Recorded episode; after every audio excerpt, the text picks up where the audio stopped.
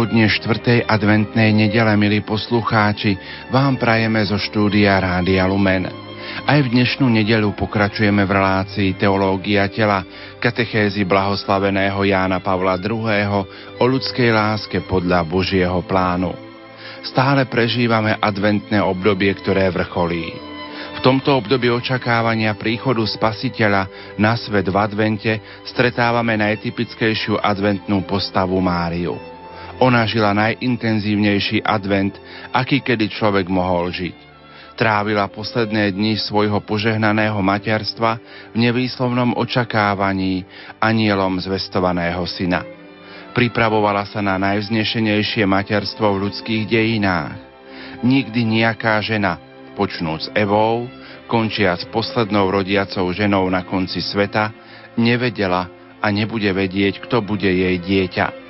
Mária vedela nie len to, ale na základe anielského posolstva aj to, že bude synom Najvyššieho.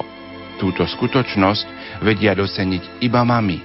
Nikto okrem mami nemá predstavu, čo znamená očakávať deň narodenia dieťaťa noseného 9 mesiacov pod srdcom. Nerušené počúvanie vám zo štúdia Rádia Lumen Prajú Marek Rimovci a Pavol Jurčaga.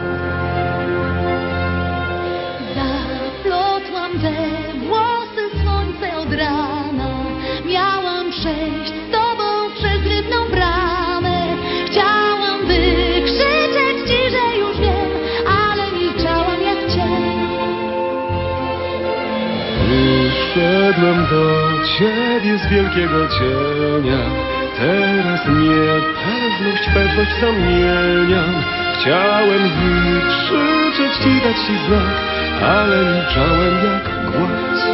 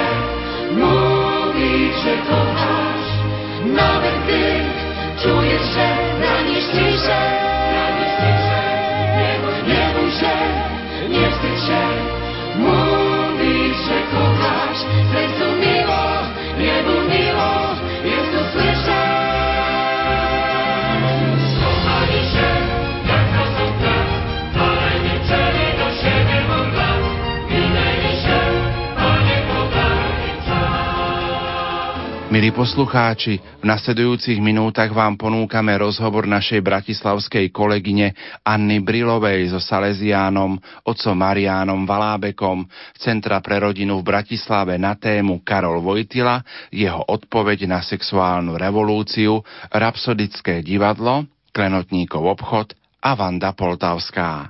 Nech sa vám príjemne počúva. Pri vašom vstupe a vysvetlení, ako ste sa dostali ku katechézam Jana Pavla II, ste spomínali ich pravidelné počúvanie a prepisovanie. Čo vás fascinovalo? Tak rozmýšľal som nad tým, prečo pápež začal rozprávať o týchto skutočnostiach. Aj som teda uviedol minule, že prakticky priestor mu dal Jan Pavol I, keď on začal katechézy a dá sa povedať, že Jan Pavol II v tom pokračoval a tak mohol vlastne celému svetu ohlásiť takú základnú pravdu o rodine, o manželstve a o rodine, o výchove, o vzťahoch v rodine. Takže toto bola asi taká jedna vec. Druhá vec, ktorú som si uvedomil, taký spätný pohľad na minulosť, na jeho život, lebo prežil svoj život v extrémnych podmienkách, ale na druhej strane si uvedomil, že iní to mali ešte ťažšie. A takto sa vlastne stretol aj s Vandou Poltavskou, keď sa dozvedel jej osud, ktorý ju vlastne postihol tým, že bola v koncentračnom tábore, že to nemala ľahké a on zostal v Krakove. Bol síce zamestnaný ako ťažko pracujúci robotník v kameňolome, ale predsa len on si sám uvedomil a potom to aj tak vyjadril, že ona išla miesto mňa. A toto si sám tak uvedomil. Tak rovnako takým paradoxom bolo aj takým dôležitým prvkom pre jeho spätný pohľad, alebo pre náš spätný pohľad, jeho štúdium. Že prakticky prechádzal cez gymnázium, potom išiel na Jagelonskú univerzitu študovať jazyk a literatúru a popri tom zrazu sa objavila situácia, v ktorej sa ocitlo celé Polsko a vlastne celý svet, druhá svetová vojna. A on počas tejto vojny vyrastal, študoval, hral divadlo, ale zároveň sa stále, stále zaujímal o človeka a sú tam také zaujímavé veci v jeho živote, keď e, objavoval, ako odpovedať na tieto skutočnosti. Čo bolo tiež také zvláštne, že dokázal sa angažovať v takom odboji, ale takým celkom zvláštnym spôsobom. No a potom to, čo on sám prežil vo svojej rodine a čo odovzdal, tak to bol a takto sa to vyvíjalo v jeho živote, že postupne odovzdával to posolstvo Božieho slova, kde človek bol stvorený na obraz Boží a zrazu tu začal objavovať ženu ako bytosť, ktorá je stvorená na Boží obraz a Božiu podobu rovnako ako muž a jej dôstojnosť a jej význam. Myslím, že doteraz asi nik nepochopil tak dobre, kto to je žena ako Jan Pavol II. No a z toho potom samozrejme vyplynul aj pohľad na manželstvo a na rodinu a o tomto sa chceme teda rozprávať. Akú úlohu v tom čase jeho formácie, teraz trošku s nadsádzkou, za pápeža, malo rapsodické divadlo a jeho hľadanie svojho miesta? Isté je tu trochu nadsádzka, ale z pohľadu pápeža Františka sa naša viera opiera o našu minulosť. Ide o krok vpred, ktorý treba vykonať. Viera vidí do tej miery, nakoľko kráčá, čím vstupuje do otvoreného priestoru Božieho slova. Toto slovo obsahuje aj prislúbenie a netušíme, ako sa slovo dotýkalo v tých prvých rokoch jeho dospievania samého Karola. Odpoved na slovo, ktoré vieru predchádza, bude aj Karolova viera vždy aktom pamäti. Napriek tomu sa táto pamäť neviaže na minulosť, ale keďže je to spomienka na prislúbenie, stáva sa schopnou otvárať sa do budúcnosti osvecovať kroky na ceste životom. A tak vidno, nakoľko je viera ako pamäť do budúcnosti, memoria futuri, úzko spätá s nádejou. Toto sa odohrávalo aj v Karolovi, ktorý musel prežiť skutočnosti smrti mamy, smrti brata, smrti otca a prebíjať sa životom uprostred druhej svetovej vojny. A vtedy, keď vlastne musel odísť, alebo sa presťahovali ako rodina z Vadovíc do Krakova, tak na Dembnikách vlastne našiel také primerané prostredie sám pre seba, kde veľmi často klačieval pred sochou Pany Márie Pomocnice v kostole svätého Stanislava Kostku. A v tomto prostredí tejto farnosti, ktorá bola taká aktívna a trošku mládežnícka, lebo tam pôsobili Salesiani, sa stretol s takým zvláštnym človekom, krajčírom a pritom súkromne vyštudovaným filozofom či psychológom, Tyranovským, ktorý mu otvoril oči do vnútorného sveta a bolo to také zaujímavé pôsobenie, že tam prvýkrát Karol prebral nejakú zodpovednosť, lebo dostal na starosť jednu skupinu živého rúženca a to nebolo len modlenie živého rúženca, ale to bola aj taká starosť o tých 15 členov tej živej rúže. A on sa tu vlastne prvýkrát začal, nechcem povedať, že realizovať, ale tu prvýkrát prevzal zodpovednosť za nich a takto ich pripravoval a formoval. A tu zároveň od tohoto krajčíra Tyranovského dostal aj také dvere, otvorené dvere do duchovného života svätého Jána z Kríža. No a tu potom prišlo k takému objaveniu sa, keď nastúpil na vysokú školu, že začali spolu hrávať, a to už bolo to obdobie prepadu Polska, tak začali hrávať divadlo, začali sa stretávať kamaráti a postupne tak vytvorili rapsodické divadlo, ktoré malo všetko postavené na slove. ale to slovo bolo úžasne, úžasne silné a ohromne, ohromne ich formovalo. Takže už potom v čase vojny sa vlastne stretávali po bytoch a pripravovali predstavenia, ktoré mali veľmi silné také posolstva pre národ, pre jeho formovanie, ale zároveň aj pre osobné formovanie každého z nich. Veľmi zaujímavým bolo herecké vystúpenie Karola Vojtilu, lebo dostával mnohé úlohy a jedna taká zaujímavá bola, že hral takú negatívnu postavu jedného kráľa a on ju poňal pod vedením režiséra, ktorý tam im pomáhal a ktorý bol tak zanietený a ktorý považoval divadlo za svoje povolanie, tak spolu s ním vlastne z tejto úlohy negatívnej vytvorili niečo také, ako keď sa veľký hriešnik chystá na spoveď, keď si spituje svedomie a hľadá svoju cestu. Takže do celého toho výrazu dal práve toto vnútorné hľadanie človeka. A to sa ukázalo ako veľmi pozitívna vec v jeho živote, lebo tam sa učil poznávať vnútro človeka. Tak keď sa to spojilo s tým, čo mu odovzdal Tyranovský a čo mu odovzdal aj tento režisér, tak e, naozaj aj takáto bola jeho formácia.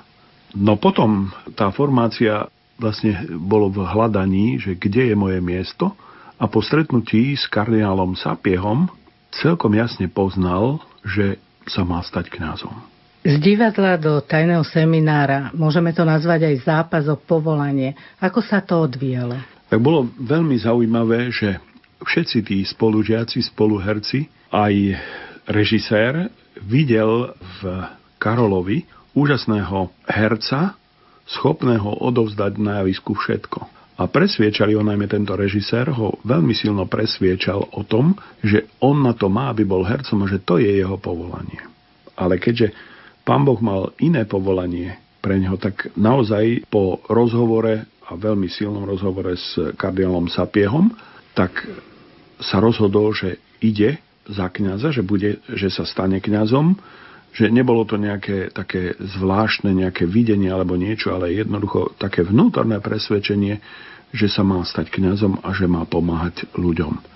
Takže tu pán Boh to zase dobre zariadil, že sa dostal do takého prostredia tajného seminára, kde na jednej strane chodieval do práce, do ťažkej práce v kameňolome, občas sa mu podarilo stretnúť sa ešte s týmto rapsodickým divadlom, ale predovšetkým študoval a pripravoval sa na kňazstvo, takže mohol byť vlastne v 46.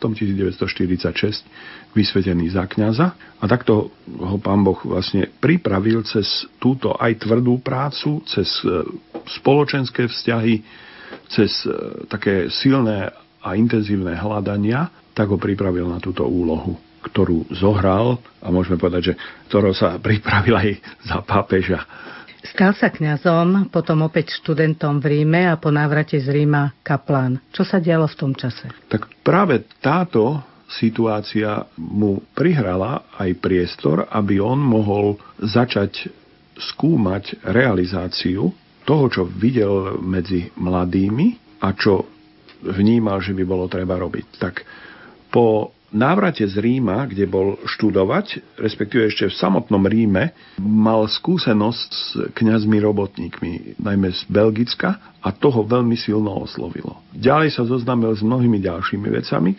ktoré potom, keď sa vrátil, tak v takej dedinke, kde sa stal kňazom, kde sa stal kaplánom, tak tam mohol začať realizovať vlastne aj takú silnú prípravu do manželstva, prípravu na krst a to bola celkom iná príprava. To bolo silné, takže možno, že mu trošku aj kňazi vyčítali, že neskoro chodí na večeru, ale on medzi tým spovedal.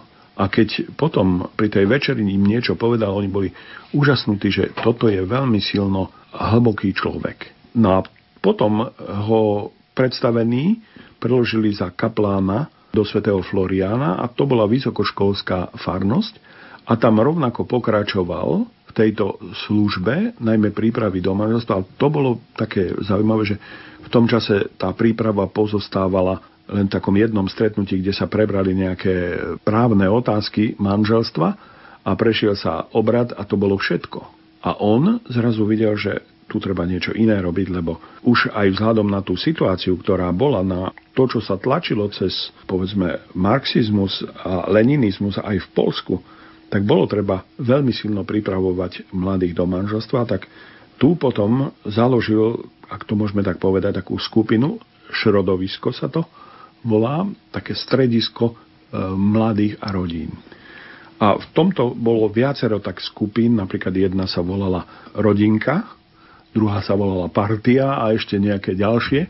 A všetci oni medzi sebou raz za čas mali potom aj také spoločné stretnutie, kde rozprávali o mnohých veciach a niekedy až tak, tak to bolo, že to boli ťažké filozofické prednášky, ktoré im hovoril vtedy ešte kaplán a napriek tomu oni tam chodili. Lebo čo si ich tam priťahovalo a stále, stále cítili, že sa niečo nové a nové dozvedia. Takže táto príprava do manželstva potom už aspoň u nich trvala dlhšie a tu vlastne sa vytvorilo aj také puto medzi rapsodickým divadlom, lebo mnohí z tých hercov uzatvárali manželstva a v tomto prostredí vlastne ich pripravoval. No nebolo to ľahké, boli to aj také rozličné ťažkosti, ale práve v tomto čase, keď e, pôsobil aj u svätého Floriána, tak dokončil divadelnú hru, ktorú napísal z takého obdivu k blahoslavenému Albertovi Chmielovskému, mužovi, maliarovi, šlachticovi, ktorý sa začal venovať bezdomovcom. Pri ňom sa odrážali myšlienky a tam bola taká zaujímavá skutočnosť, že aj sám Jan Pavol II pripúšťa, že ten cudzinec, ktorý komunikuje s Albertom, je Lenin. A že pravdepodobne oni dvaja sa stretli niekde v Tatrách, v Zakopanom, ale nemá to potvrdené, ale do tejto svojej hry dal toto stretnutie, kde sa dostali do opozície, teda ten pohľad Alberta Chmielovského a pohľad Lenina. V mnohom sa stretli, ale v mnohom boli úplne v rozpore. Takže to bolo také prvé vyjadrenie aj takej starostlivosti o človeka a toto sa nieslo celým životom, že aj keď veľmi silno sa venoval rodine, vždy bolo v pozadí toto. Človek bol stvorený na obraz Boží a na Božiu podobu. A toto celý život Karolov a pápežov sprevádzalo a myslím, že každý z nás si toto môže uvedomiť, že ak manželstvo a rodina, tak preto to, aby sme realizovali ten Boží obraz a Božiu podobu. Koncil, synoda, stretnutie s Vandou Poltavskou a sprevádzanie rodiny Poltavských, humanevite, sexuálna revolúcia a reakcia na ňu. Tak toto sú náročné témy, ale predsa len oplatí sa trošku do nich pozrieť a oplatí sa vidieť vzťah, aký mal a aký si vytváral s jednotlivými rodinami. Bolo také zaujímavé, že ešte keď bol u svätého Floriána, tak chodieval s mladými na výlety, na kajaky a vždy, oni si vždy v tých stanoch robili svoju vlastnú stravu a vždy išiel na obed k niektorej inej rodine a tam vlastne s každým individuálne sa rozprával a najmä teda rozprával sa s manželmi a trošku tak otváral takúto problematiku, ktorou oni žili a toto ho veľmi silno oslovovalo a prenikal do takého tajomstva života rodiny. Bolo to také zaujímavé aj z takého pohľadu, že neskôr, keď začal učiť a stal sa profesorom na Lublinskej univerzite a popri tom pôsobil prakticky od 58. ako pomocný biskup v Krakove, tak stále si udržal kontakt s týmito rodinami zo Šrodoviska a stále cez prázdniny mal naozaj dobre využitý čas, lebo na jednej strane si išli oddychnúť, ale na druhej strane celú dobu vlastne bol s rozličnými skupinami a takto vlastne im pomáhal na ich ceste životom. No a tu sa stretol aj s Vandou Poltavskou, ale to je taký osobitný prípad, lebo Vanda Poltavská ako študentka, respektíve hneď po skončení gymnázia, sa dala do odboja a tam ju zatkli a potom neskôr aj mučili pri vyšetrovacej väzbe, aj ju previezli do koncentráku v Ravensbrüchu a robili na nej pokusy. A táto Vanda vo svojom živote veľmi veľa prežila a ona spomínala vo svojom príbehu, že má veľký problém pochopiť človeka. A celú dobu sa s tým trápila, lebo zažila také veci napríklad v koncentráku, stretla jednu veľmi dobrú učiteľku, ktorá sa okamžite ujala všetkých mladých dievčat, ktoré tam prišli, ale v zápätí veľké sklamanie zažila, lebo našla, alebo videla túto učiteľku kradnúť staniera ostatných väzenkyň zemiak a potom tajne ho zjesť na záchode. Tak z toho to bola hrozne sklamaná a potom ešte jednu situáciu opisuje, hovorí, videla som ako nemilosrdne dozorkyňa bije bičom väzenkyne a potom zápäti za 5 minút som ju zbadala, ako sa s láskou skláňa k svojej štvoročnej cérke. Tak toto mi nebolo jasné, lebo tu som videl, že kde je človek, čo to s ním je. A nechápala som to. Celú dobu som sa s týmto trápila. No a potom na konci vojny, keď e, prišla správa, že už Rusi oslobodia Ravensbrück, tak došla správa, že zastrelia všetky tie, na ktorých robili pokusy a prišla za ňou jedna polka, vlaďka, stará žena, ktorá jej hovorí, vymeň si so mnou číslo, ja som už stará, ja mám rakovinu, ty si mladá, ty potrebuješ žiť. Tak Vanda odmietla, nebola schopná to urobiť, ale potom videla, že s nejakou druhou, mladou dievčinou si vymenila číslo a ešte to urobila aj jedna norka. Tak bola z toho zase tak prekvapená, že tiež nechápala, ako takto môže táto žena takéto dobro, že ponúkne svoj život a pritom Vanda hovorí, že ona určite nemala rakovinu. No a potom eh, veľmi ťažkú situáciu zažila, keď sa vrátila do Lublinu a tam sa jej rodičia pýtali, prečo si ty sa vrátila a naše deti nie.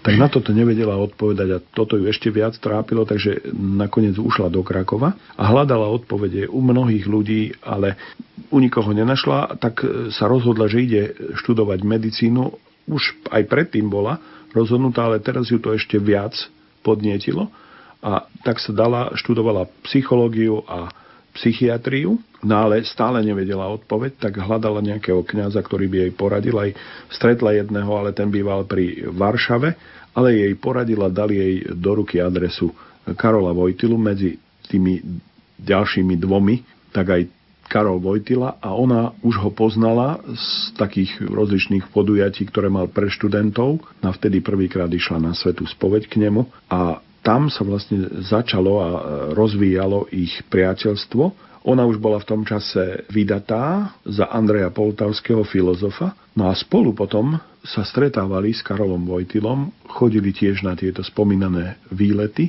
celý týždeň putovali, nosili vždy so sebou veľké množstvo kníh a obdivovali prírodu. A tu práve ona tak prvý raz zažila to, čo potom celý život v podstate robila počas života Jana Pavla II., že vždy sa v lete stretali a ona čítala polskú literatúru krásnu a on si študoval nejaký teologický traktát, nejakú teologickú knihu a obidve sledoval a obidve si pamätal. Tak toto ona na ňom obdivovala a tu sa veľmi rozprávali o rodine, aj o tom, ako oni žijú v rodine, ale Jan Pavol II vôbec nevedel, teda Karol Vojtila vôbec nevedel, že čo ona zažila v Ravensbrucku. Ale napriek všetkému ju chápal, až potom, keď ona bola s druhým dieťatkom doma, nemohla ísť na tento výlet, tak len sám Andrej bol s Vojtilom a vtedy sa prvýkrát Vojtila od Andreja dozvedel, že aký ťažký život prežila Vanda a vtedy prvý raz vyjadrili to, čo som už spomínal, že tak ona bola miesto mňa. No a pri týchto svojich rozhovoroch oni vlastne objavovali manželstvo, rodinu. Ona sama vlastne robila výskumnú prácu na tému príčina jestvovania alebo slobodných mamičiek.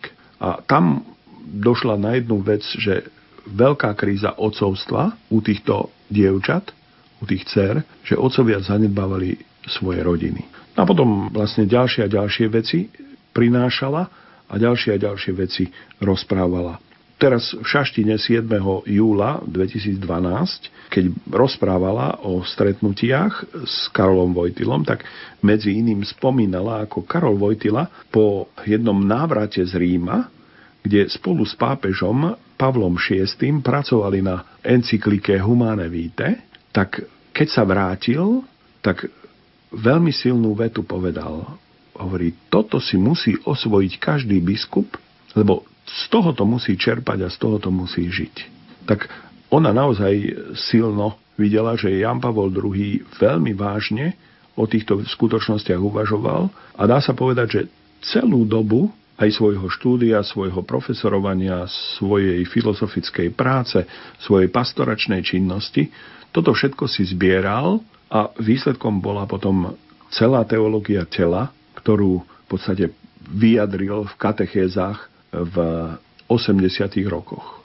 No a tu musíme teda aj celkom jasne povedať, že pozoroval svet, celú dobu dosť často cestoval aj do Ameriky, do západnej Európy. Už ako biskup mal vlastne aj na to možnosti, aj tým, že bol kardinálom, tak mal diplomatický pas, tak mohol cestovať a tam vlastne videl aj to, aké výsledky a aké nebezpečenstva, aké ohrozenia prináša 68. rok sexuálna revolúcia a aj toto ho podnetilo ešte viac študovať celú túto problematiku rodiny a celú tú atmosféru, v ktorej sa ocitla západná Európa a v ktorú si uvedomoval, že príde aj e, sem k nám, tak vlastne všetko nám, ak to môžem tak povedať, všetko nám pripravil, aby sme mali dostatok podkladov na to, že by sme mohli z tohoto žiť. Milí poslucháči, v uplynulých minútach sme vám ponúkli rozhovor našej bratislavskej kolegyne Anny Brilovej so Salesiánom, otcom Marianom Valábekom z Centra pre rodinu v Bratislave. Už o týždeň v nedelu 29. decembra vám ponúkneme pohľad Richarda Kucharčíka na tému Karol Vojtila a jeho odpoveď na sexuálnu revolúciu, dielo Láska a zodpovednosť, nová vízia ľudskej lásky. Za pozornosť vám tejto chvíli ďakujú Marek Grimovci a Pavol Jurčaga.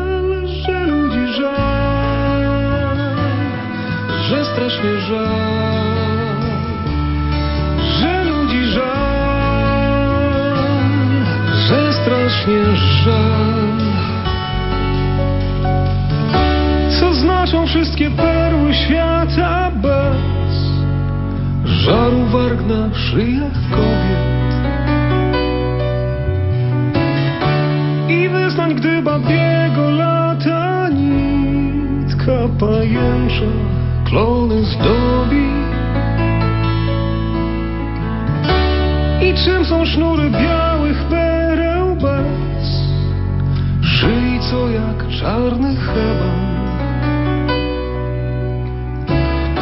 Żaglowca wiedzionego sterem pod dach afrykańskiego nieba.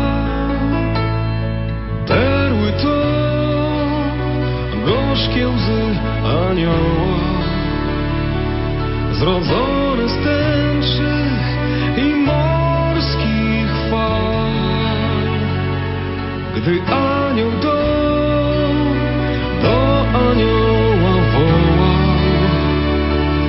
Że mu jest ludzi strasznie żal Że ludzi żal Że strasznie żal